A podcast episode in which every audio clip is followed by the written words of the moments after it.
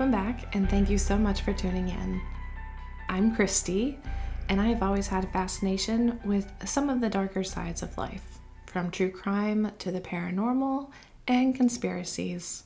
I also believe that knowledge is one of the most powerful gifts we possess. So since I already spend so much of my own time consuming information about these topics, I want to share them and see if together we can learn from them. Today's true crime case takes place in my hometown. I grew up in Myrtle Beach, South Carolina. I moved here from Pennsylvania with my mother and my brother's father when I was around 4 in 1991. And I lived in and around Myrtle Beach until I moved to Charleston, South Carolina in 2016. Well, I had absolutely no connection to anyone in this case. I am extremely familiar with the area where these crimes were committed and what the scene was like on Ocean Boulevard in 2009. Like I said, I do consume a lot of this type of content out of my own curiosity and fascination with learning about them. I also feel like I may be interested because as a woman, whenever I am out in the world, I have to always be alert and aware of my surroundings to protect myself and my children. And maybe learning about all aspects of the world out there, even the most terrible, I can try to be even more vigilant. Anyways, while researching and learning about a case that happened in your own town where you've literally walked the same streets, been to the same places, and were probably only a few miles away from the incident that occurred, it just hits different. It makes it just that much more tangible. I think our human nature purposefully blocks out some of the reality of these situations at times, because that is our natural survival instincts. But these cases are real. These are everyday people just living their life, also thinking that something like this would never happen to them until it does. As I feel it's necessary to state, I am not a legal professional. I do have a paralegal degree, and I've worked as a legal assistant, but I cannot give legal advice and would not want to. My legal advice to anyone is always to seek the advice of a licensed attorney. Any information that I state or discuss is alleged, unless otherwise proven in a court of law. I am presenting this information for entertainment purposes and for open discussion about the information that is already made public. Brittanee Drexel was born in Rochester, New York on October 7th, 1991. I'm probably going to butcher his last name, so I'm so sorry, but to John Kyoglu and her mother, Dawn. The two were teens and not married, and shortly after Brittanee was born, Dawn married Chad Drexel, who adopted Brittanee, giving her the surname that she is now known for. After Chad's military service ended, the family lived in a suburb outside of Rochester, where they lived together until around the time Brittanee turned 17, when her mother and adopted father Chad separated and were going through a divorce. John, Brittaney's biological father, was not in her life until she was 16 because he had moved to a different area. So at this time, Chad and Dawn are separating. Brittanee started to act out and show signs that she was suffering from mental health illnesses. She even had an episode where she overdosed on prescription medications and then was treated for that. In April of 2009, some older friends of Brittaney's were deciding to go to Myrtle Beach to celebrate their spring break. If you're not familiar with Myrtle Beach, South Carolina, it is a very popular tourist destination, and spring break is always very busy, with young spring breakers looking to unwind and let loose on the beach. To give you a little bit of backstory, the history of Myrtle Beach, also commonly referred to as the Grand Strand, actually dates back to the beginning of recorded history, if you believe it or not. The Native American people named this area Chicora, which meant the land. The area was settled by different tribes, including the Waccamaw and the Winyah, and they lived on Chicora for thousands of years prior to the arrival of the Europeans. In the year 1521, around 600 Spanish settlers arrived to North America and anchored their ships just south of Myrtle Beach on the area east of the town of Georgetown, named Hobcaw Barony. Unfortunately, this settlement quickly failed and they returned to their homelands.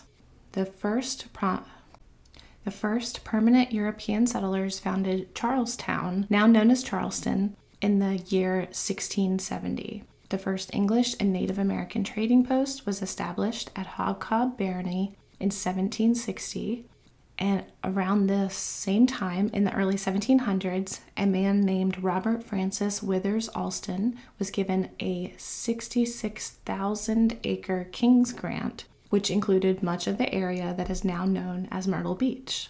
Through the 1700s, the area began to be a stopping point for those traveling to and from the bustling plantations, as indigo and rice were being grown and exported, and taverns and inns began to pop up around the town. President George Washington even stayed at one such inn at the area that is now known as North Myrtle Beach. If you're not familiar with this area, also another little tidbit, Myrtle Beach and North Myrtle Beach are two different towns right beside one another along the Grand Strand, with North Myrtle Beach being closer to the North Carolina-South Carolina border. There's also a Charleston, South Carolina and a North Charleston, South Carolina, and they are two different towns and also right beside one another. But anyways, throughout the 1800s, the area continued to develop, and in 1907, the local newspaper, the Horry Herald, sponsored a contest to officially name this new town. Mrs. F.E. Burroughs won the contest with the name Myrtle Beach, as she was inspired by the wild wax myrtle trees that grew throughout the shore. In 1908, the Myrtle Beach Pavilion was started as part of the Seaside Inn, which was the first hotel in the area. The pavilion no longer stands, but when I was a kid, it was one of my favorite places to be. The area continued to grow and still does to this day. Developers began to snatch up the land and people started to move in. In 1926, the first pier in the area is built on 14th Avenue North. The Grand Strand has several areas with piers that jut out into the ocean for fishing or for just a casual stroll through the ocean breeze. Then, in 1927, the first golf course, known as the Granddaddy of Myrtle Beach, Pine Lakes Country Club, was opened. I could go on and on, but from that point until now, the area has continued to grow and develop from the tiny little oceanfront town to a vacation destination for around 19 million tourists annually today. Anyway, back to Brittanee. She was hoping to join her friends in Myrtle Beach for spring break, but due to her current mental health and behavioral problems at the time, her parents advised that they were not comfortable with her going to Myrtle Beach and would not give their permission for her to attend with her friends. She begrudgingly agreed to their wishes, while inside probably thinking that she wasn't planning on actually listening. So she returned home after her day on April 22nd, and after a while she was granted permission from her mother to spend a few days and evenings with a local friend since it was her spring break. Unfortunately, that evening, when she loaded up into her friend's car, she was not actually headed to her local friend's house, but was headed to Myrtle Beach, never seeing her parents again. Most of the friends that she traveled with were 18 or older, with her being only 17 at the time, and Rochester is about a 14-hour drive to Myrtle Beach. The group stayed at the Bar Harbor Motel on Ocean Boulevard in the heart of Myrtle Beach. The first night, the group went to Club Kryptonite, a nightclub that was located within Myrtle Beach but is no longer open.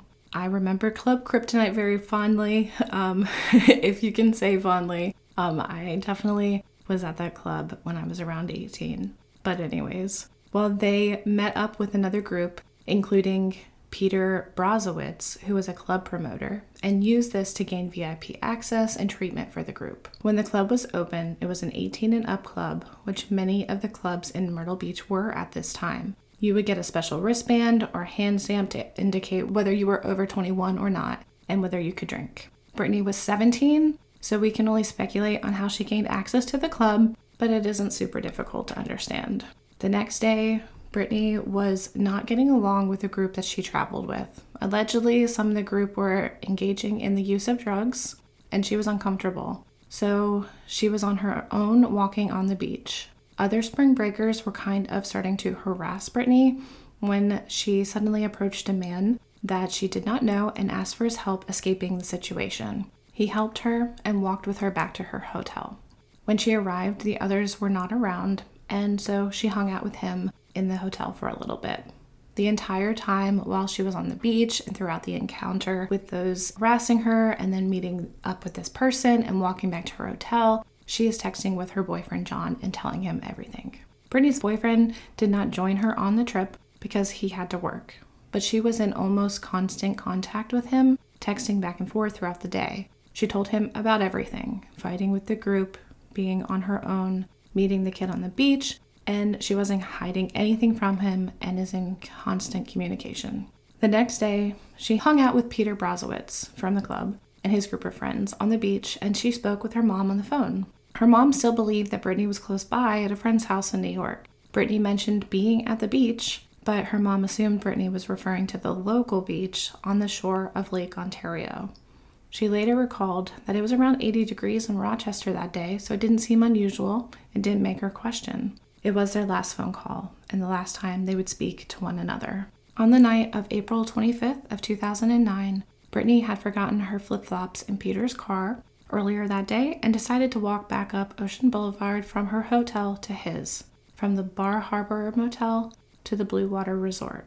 She was seen on a traffic camera at 8:15 p.m., walking down the sidewalk, and was caught again on the Blue Water entrance cameras entering the resort.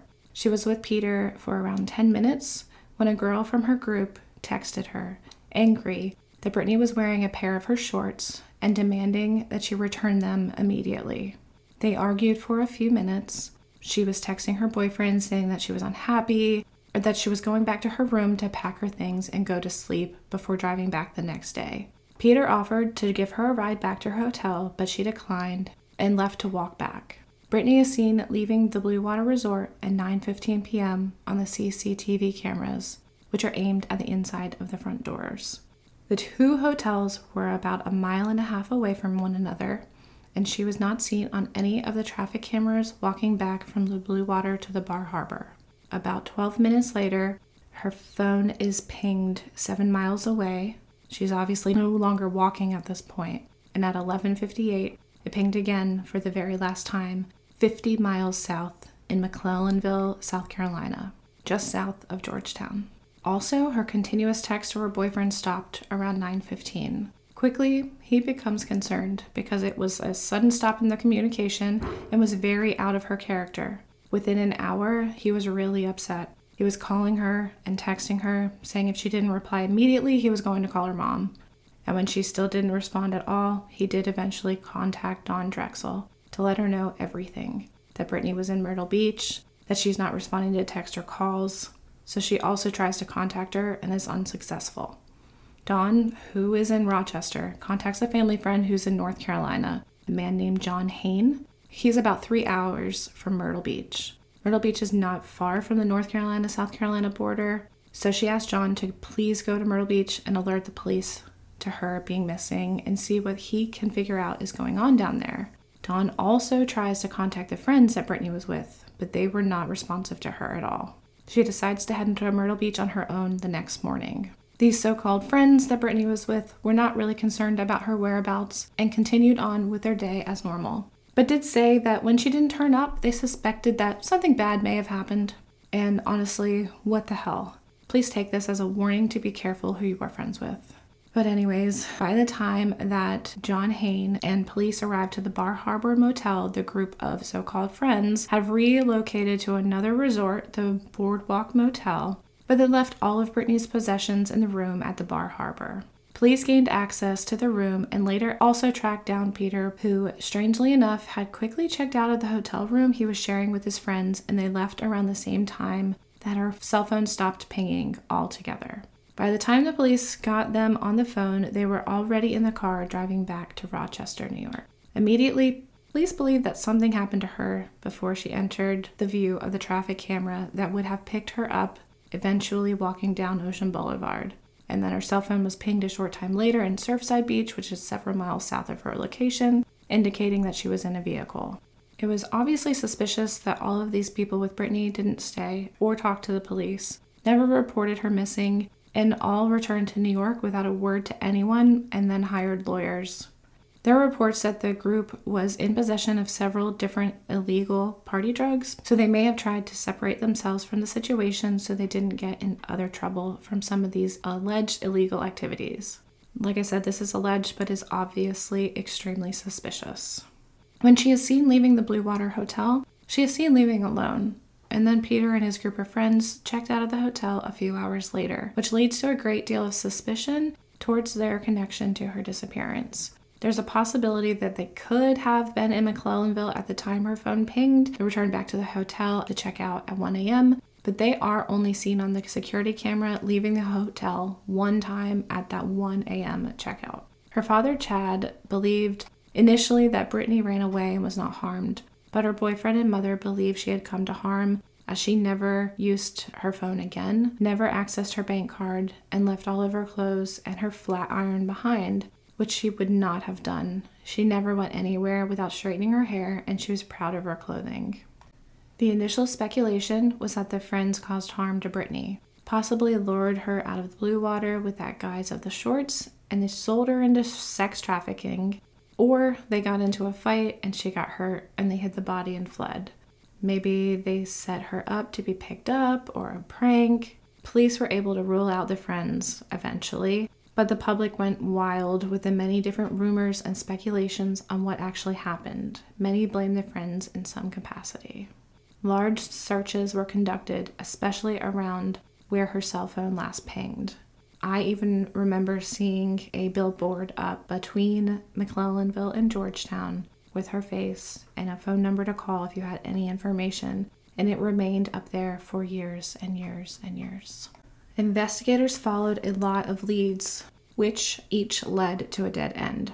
6 months after she went missing, a camper in McClellanville found a fashionable pair of sunglasses that didn't seem to be something that most people in the area would wear, and they were similar to a pair Brittanee was photographed wearing, so police searched the area extensively. Around that same time, a man named Timothy Sean Taylor is charged with the attempted kidnapping around the same area that Brittanee disappeared, and becomes a person of interest. His family has some ties to criminal activity, and police began to suspect there may be involvement in Brittaney's case. Also, about a year after her disappearance, another man named Raymond Moody becomes a person of interest. He is a third-degree sex offender with several convictions of harming and sexually assaulting children. He eventually is charged with not registering as a sex offender in South Carolina, and for that he is given a $250 fine.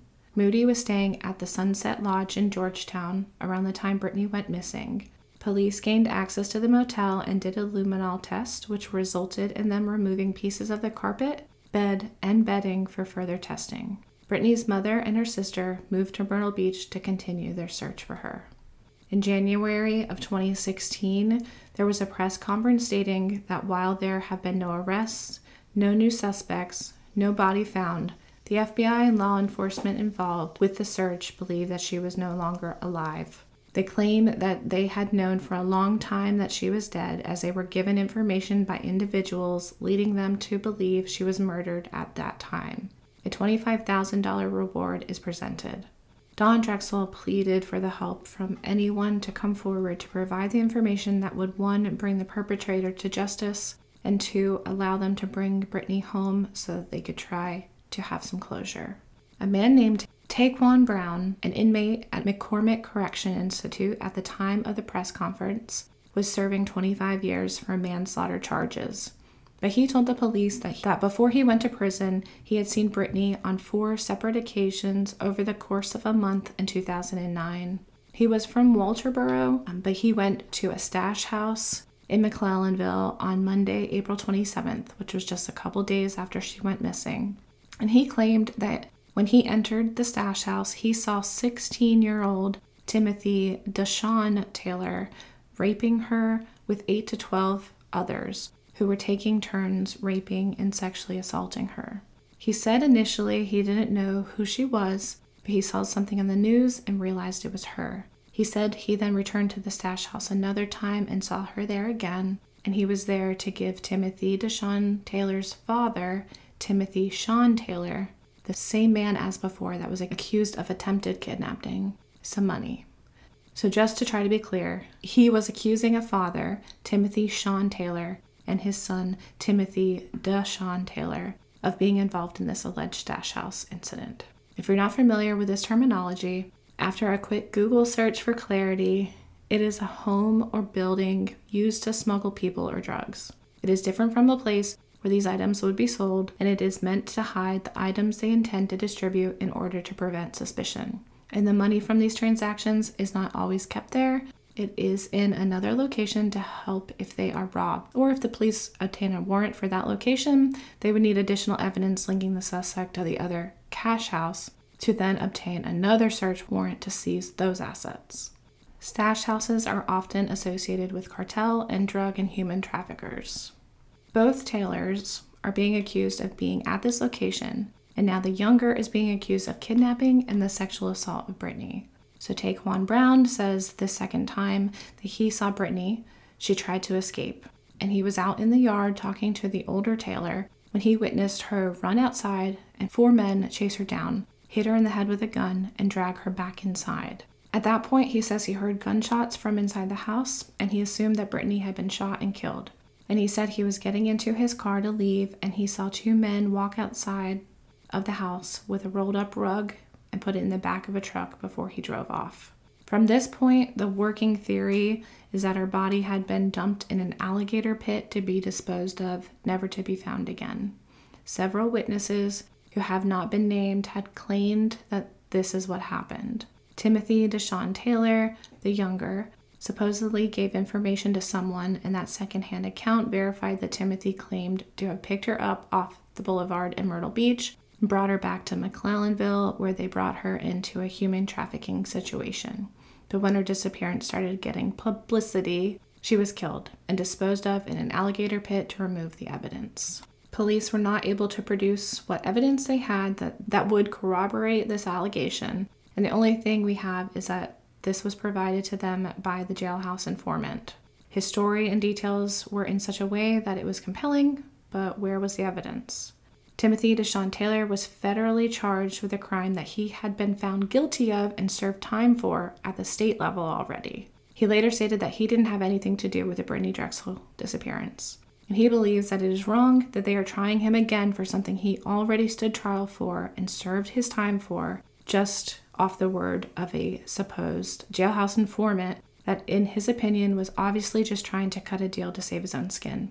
During a polygraph, Timothy stated that he never met her or knew anything about her until he was questioned about her disappearance and heard on the news about her disappearance. He also stated he was not in the area when she went missing.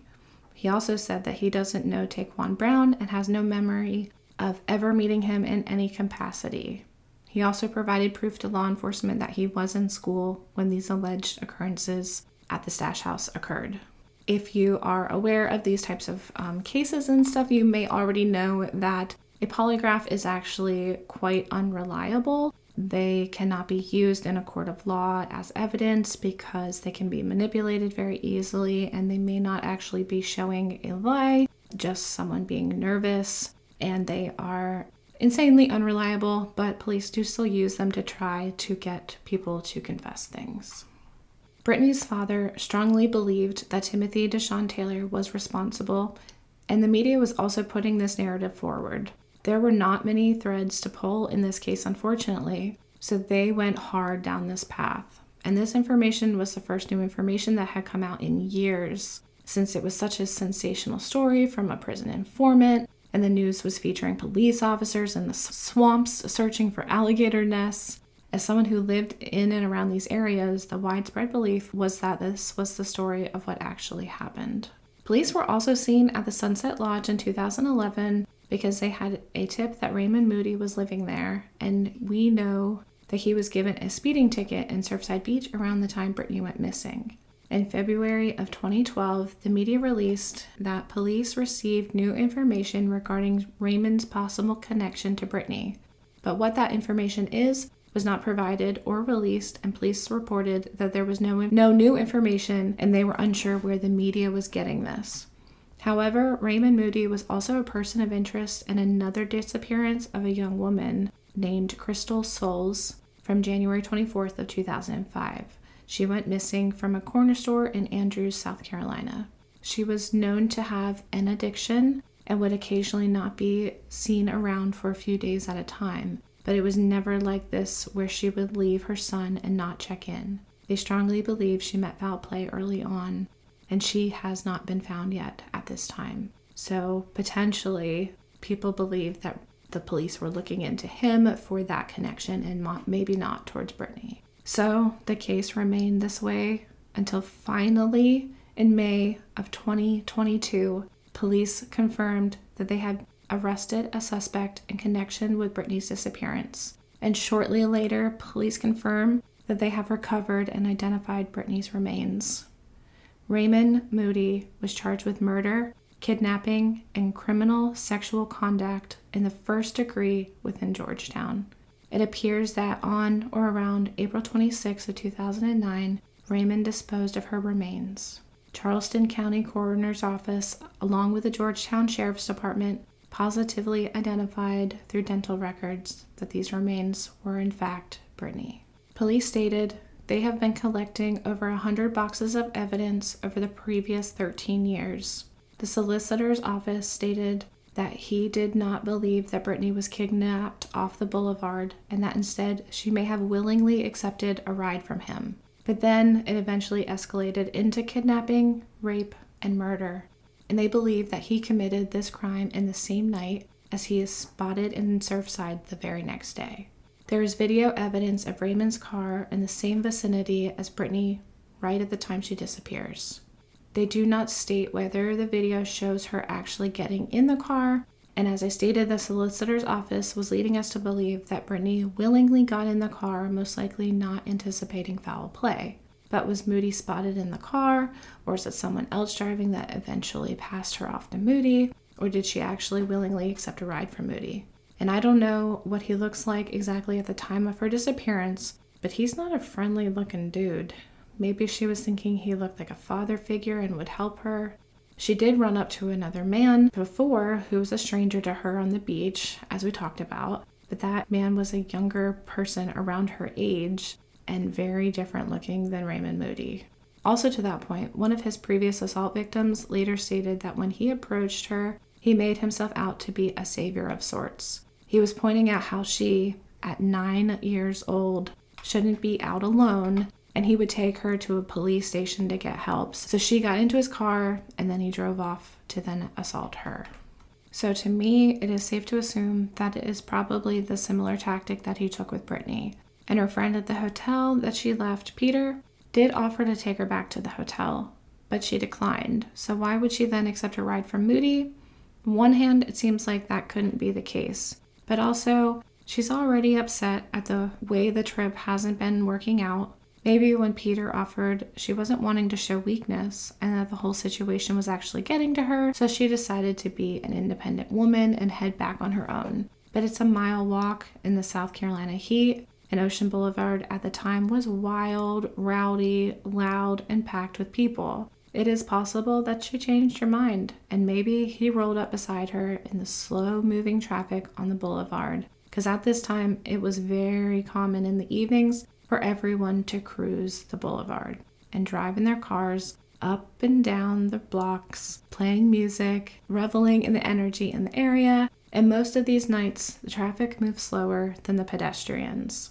So maybe he's slowly creeping along beside her and telling her how she shouldn't be out there this late on her own, and that she looks upset, and he's willing to give her a ride. Maybe he offers to take her to meet up with his friends. Maybe he offers to take her back to her hotel, and she decides to let her guard down and decides to get in his car. He turns around and heads out towards the highway that runs parallel to the boulevard instead of in the direction of her hotel. Maybe she even asks where he's going, but he points to the heavy traffic and says not to worry, he's a local, and he knows a quicker route to her hotel. But even if she did willingly get into the car, he must have then immediately taken her cell phone and stopped her from being able to get away or use her phone, because even previously, when she reached out to that stranger on the beach, she was updating her boyfriend John, telling him what was happening, almost like a play-by-play as it was happening. But on this night, when she was seen leaving the hotel, headed back towards her hotel, the text messages stop, and she does not respond to anything again. But her cell phone, like I said, is pinged in Surfside Beach and then McClellanville. Carrie Harding, that 9-year-old girl who I just mentioned a few moments ago that was sexually assaulted by Raymond Moody, stated that she did not even know that Raymond Moody was released early from his sentence until he was named as a suspect in this disappearance. It's quite common practice for victims to be notified if the perpetrator is released early from their sentence, so that the victim is at least on alert to be aware of their surroundings in the case a perpetrator decides to return in retaliation or some other perverse notion. Once Carrie heard that Moody was named as a suspect, she contacted police to ask them to check if the evidence matched what happened to her, and reportedly it did. She has also stated that she strongly believes there are other victims of Moody's out there that just haven't been linked to him yet. Raymond Moody's girlfriend, Angel Voss, who was dating him when Brittanee disappeared and when he became a person of interest in 2011, told the public that she was standing by Moody as she believed that the investigators looked into it, and then when nothing came of it, to her that meant that he wasn't involved, until now, years later, when he has been arrested. They met a couple of years after he got out of prison for his sexual assault on Carrie, but she didn't know why he had been in prison until a few years after they had been in a serious, committed relationship. And when she finds out, he decides to not hold it against him and to believe that he is a changed man because of their relationship, as she reported to have never seen a violent or vile side of him. Raymond Moody was in prison in California, where he reportedly was eventually in a prison relationship with a man named Ernest Merchant. Moody had been there for about 15 years when Ernest arrived at the prison, and Moody had established himself with a group as someone not to be messed with. Ernest, upon arriving to the prison, allegedly decided the best way for him to earn protection would be to find himself a prison husband. So once he saw Moody, he set his sights on him. Then Ernest was in the showers alone one time when a group of men entered the shower and were creating an escalated situation, when Moody appeared and scared the group away. He told Ernest that he saw him entering the showers alone and that he was getting himself into a potentially dangerous situation, and he offered to have Ernest move into his cell so he could take him in to offer protection.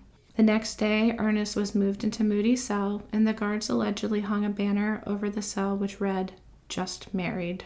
Moody told Ernest that evening to be patient with him as he was new to this type of relationship. Moody offered protection, and they became quite close, spending a lot of time together and learning about their pasts. Moody told of his upbringing, that his father would berate his mother around the house often. He stated that when he was little, he remembered following them around the house while they fought so he could pick up the broken glass and put furniture back in place. At 5 years old, he found his mother naked in the bathtub with her wrists slashed in a failed suicide attempt, and how there were many times he would arrive home from school and find his mother passed out in the yard from drinking, and how much shame he felt since all of the school children also bore witness, and he remembered how his father was a very dominant figure who berated his family constantly. He then joined the army as a young man before returning home and getting married and having children. Ernest stated that he did not know what Moody had done to land him in prison, but he knew it wasn't something light since he was serving a 20-year sentence, and he stated at the time that he didn't care. As Ernest's release date grew nearer, Moody gave his arrest records to Ernest so that he could truly know who Moody was. Ernest wrote a book after his release from prison, and in the book, he speaks about the entire relationship with Moody. He stated in the book that, quote, "There were 6 victims. They ranged in age from 8 to 17 years old, all female strangers to him.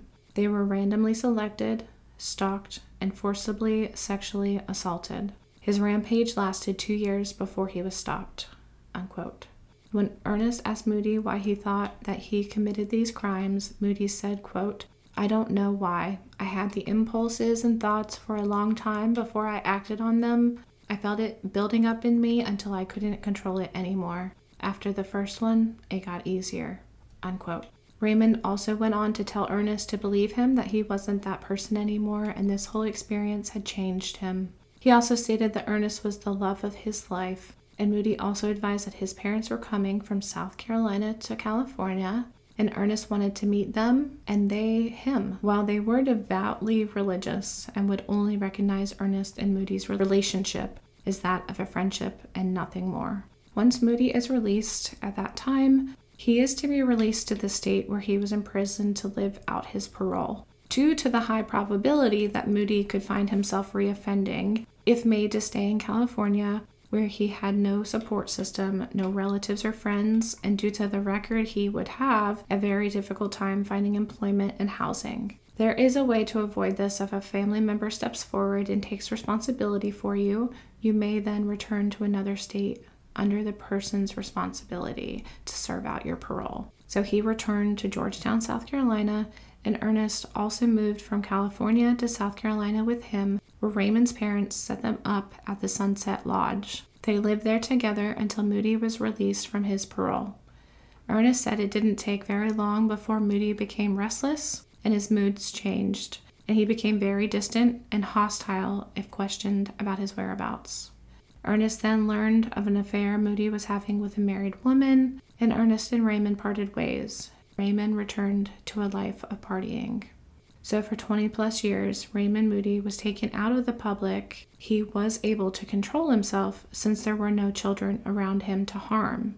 Yet it didn't take him very long to start wandering again and look for trouble once he was released. I think this speaks a lot to people that harm children. The recidivism rate, or the likelihood that a person will reoffend, are around 23% for sexual offenders, 33.9% for violent offenders, and 45.6% for reoffenders, meaning the more they reoffend, the higher possibility of them continuing to reoffend.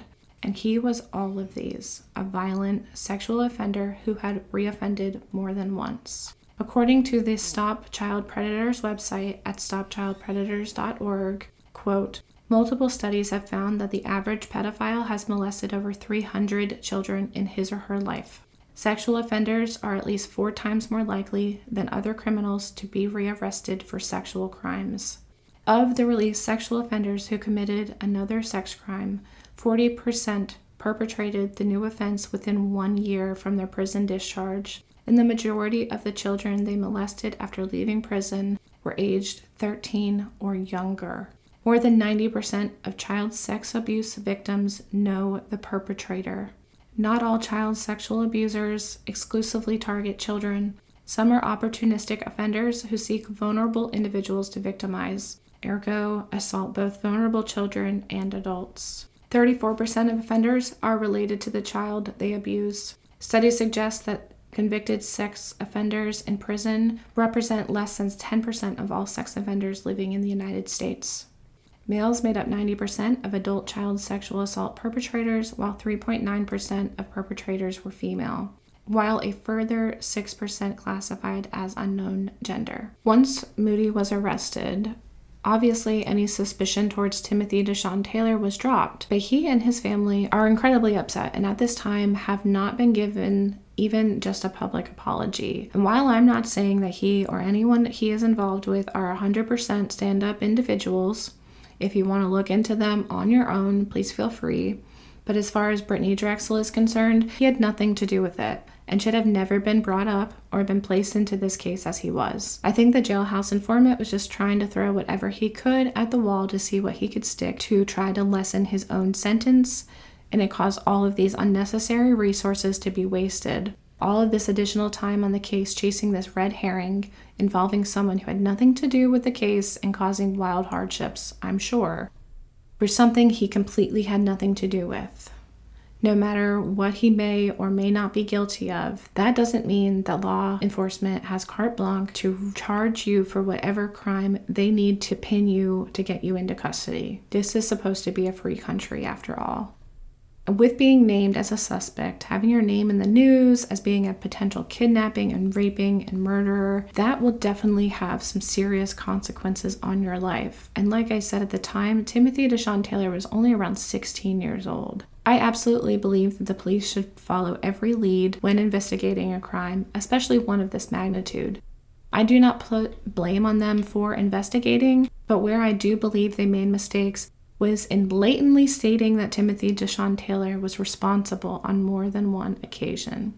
That misinformation, where there was no evidence to support the claim and when there was not a trial yet, is defamatory and harmful to someone's character, which can cause a lot of harm to their life. I think he's owed at least an apology for these accusations at the very least.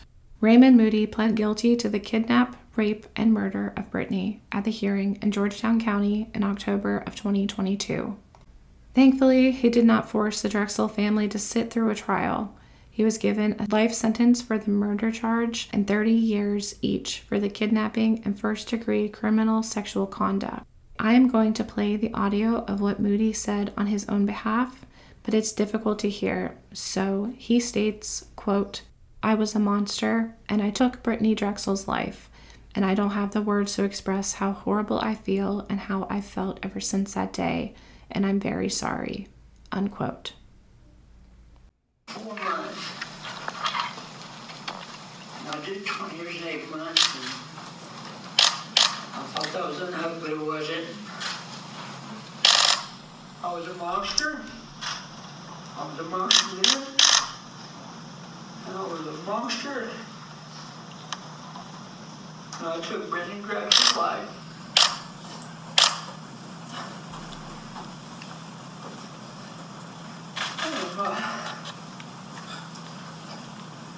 I don't have the words to express how horrible I feel, and I've felt ever since that day. I'm very, very sorry.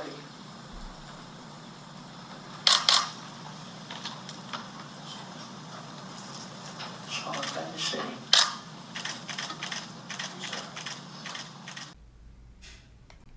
Brittany's mother also addressed the court, and here is what she stated. "Made me know the truth, and today, Mr. Moody, you face the consequences for that. Today, my daughter, Brittanee, is here with me, with all of us, not just in spirit. Brittanee is present. I wear her picture and her ashes around my neck today and every day for the rest of my life, to celebrate her life, as does her father, John, Brittaney's grandmother, and the rest of our family and friends, and all of them that are here today, you can see, have their remembrance of her. That's all I have left. That's all we have left after what you did to her. Brittanee was a beautiful 17-year-old with her full life ahead of her. From the moment I gave birth to her, Brittanee was my life. She had a beautiful soul. She was our soccer star. She was in her junior year in high school, getting ready for prom, was working, planning for college and her bright future. She was loved by everyone in our family, by her friends, classmates, and an entire community. She was a great big sister to Marissa and her brother Camden. Brittanee wanted to get married, she loved kids, and wanted to be a mom, a career woman, a wife. But you took that all away from her. What gave you the right to put your hands on my daughter? You are a disgrace to your parents, to your own children, to your family, and any friends you have left. You are a serial rapist and a child predator. You should be ashamed of your actions, especially having 3 daughters of your own. I am so glad my daughter was feisty. She fought back. She fought for her life. We know now that she's scratched the hell out of your head, face, and neck. You will forever carry the scars of what my daughter did to you, and I hope you are haunted by what you did to her. Today, no one wins. The criminal justice system has failed my daughter, as it continues to fail so many other victims. And frankly, Mr. Moody, it failed you, because you never should have been released from prison. You should have served the full 40-year sentence, but you walked after serving only 20 years and returned to your wicked ways, and my daughter paid for that with her own life.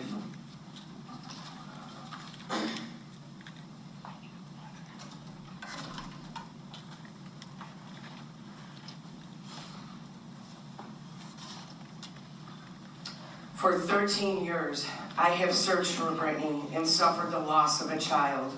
for 13 years. Others were blamed for your actions, and for that I am so sorry for all they endured. My heart is broken, my life forever changed. So many lives destroyed by your selfish actions. Today, nobody wins. I hope you suffer in prison for the rest of your useless life. I have no regard for you, just like you had no regard for my daughter's life. Beyond the horrific things you did to my daughter, I am haunted by how many other people you have harmed over the last 18 years. I have spoken to some of your other victims, those lucky enough to have survived, but fortunate enough to be haunted by the memory of being only 8 years old and being brutally raped by you. No one wins. The loss of my daughter has ignited a fire in me and set me on a mission to strip away the rights and freedoms of people like you. I will fight along with other victims and their families to make sure that people like you never hurt a child again. My daughter's tragic and senseless murder has inspired me. Brittany's life and memory are now the driving force behind the initiative to make changes in sex offender laws and to keep monsters like you where they belong, in cages, so they can never harm again. You have no power over me or my family. Forgiveness is not part of this narrative today. The second that you are sentenced, you become irrelevant to me and the world.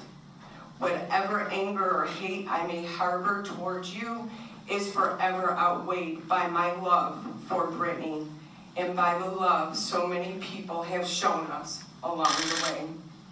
I ask you, Judge Cochran, to sentence Raymond Moody to the fullest extent of the law, not a day less, to make sure his last breath is taken in the cage where he belongs, where he will never harm another beautiful girl like Brittany again. No amount of time in prison would be sufficient for the lifetime you took away from Brittany. Thank you. And that is where I'm going to end this case. Like I said in the beginning, this case, as well as a few others that I plan on covering, really hit home to me because they literally took place in and around where I have lived most of my life. We all believe that things like this don't happen to us. They happen to other people, and those other people also thought the same thing. We have to do better, be better, and make a difference. These things do not have to happen. I am so relieved that Raymond Moody was finally caught, convicted, and removed from our society, and that the Drexel family and all the people that knew and loved Brittany now at least know where she is and what happened, so they can grieve and try to cope from this unforgivable, inconceivable loss. My thoughts and love are with them. I am so sorry that that monster was allowed back out onto the streets to be able to do this in the first place. And I'm so sorry that they had to endure this situation. But with that being said, please find me on social media. We can make this into a conversation. And please also share any other case suggestions or topics that you would like to hear me cover. I have several that I want to handle, but I want to know what you want to hear. So please feel free to reach out and share. I'm on most platforms under Christy's Chronicles. And Christy's spelled different than what most people spell it like. So it's spelled C as in Charlie, R as in Romeo, I as in India, S as in Sierra, T as in Tango, and Y as in Yankee. Please also check out my website. It's slowly coming together, and that is without the apostrophe in Christie's at christieschronicles.podbean.com. Thank you so much for listening. I cannot express how much I appreciate the support. Please give this a like or a star rating or a review. Whatever's possible on the platform you're listening on. This really helps push towards more people that may also be interested. So please also share this podcast with others that you think might like this. The next case that I am working on is another serial killer, and this one is whoa, dark and awful. Not that any of these stories are not also, but just a heads up. is also another case based in South Carolina, and one of the true crime stories that I have been fascinated by since I was a teen. Donald Pee Wee Gaskins stalked the coastal roads of South Carolina, picking up hitchhikers to then bring back to his shack in the swamp to torture, assault, and murder them. So, make sure you are subscribed to the podcast wherever you're listening so you're notified when a new episode is made available. So please be safe out there. Spread some light, love, kindness, and empathy in your communities and to yourself. Until next time, peace!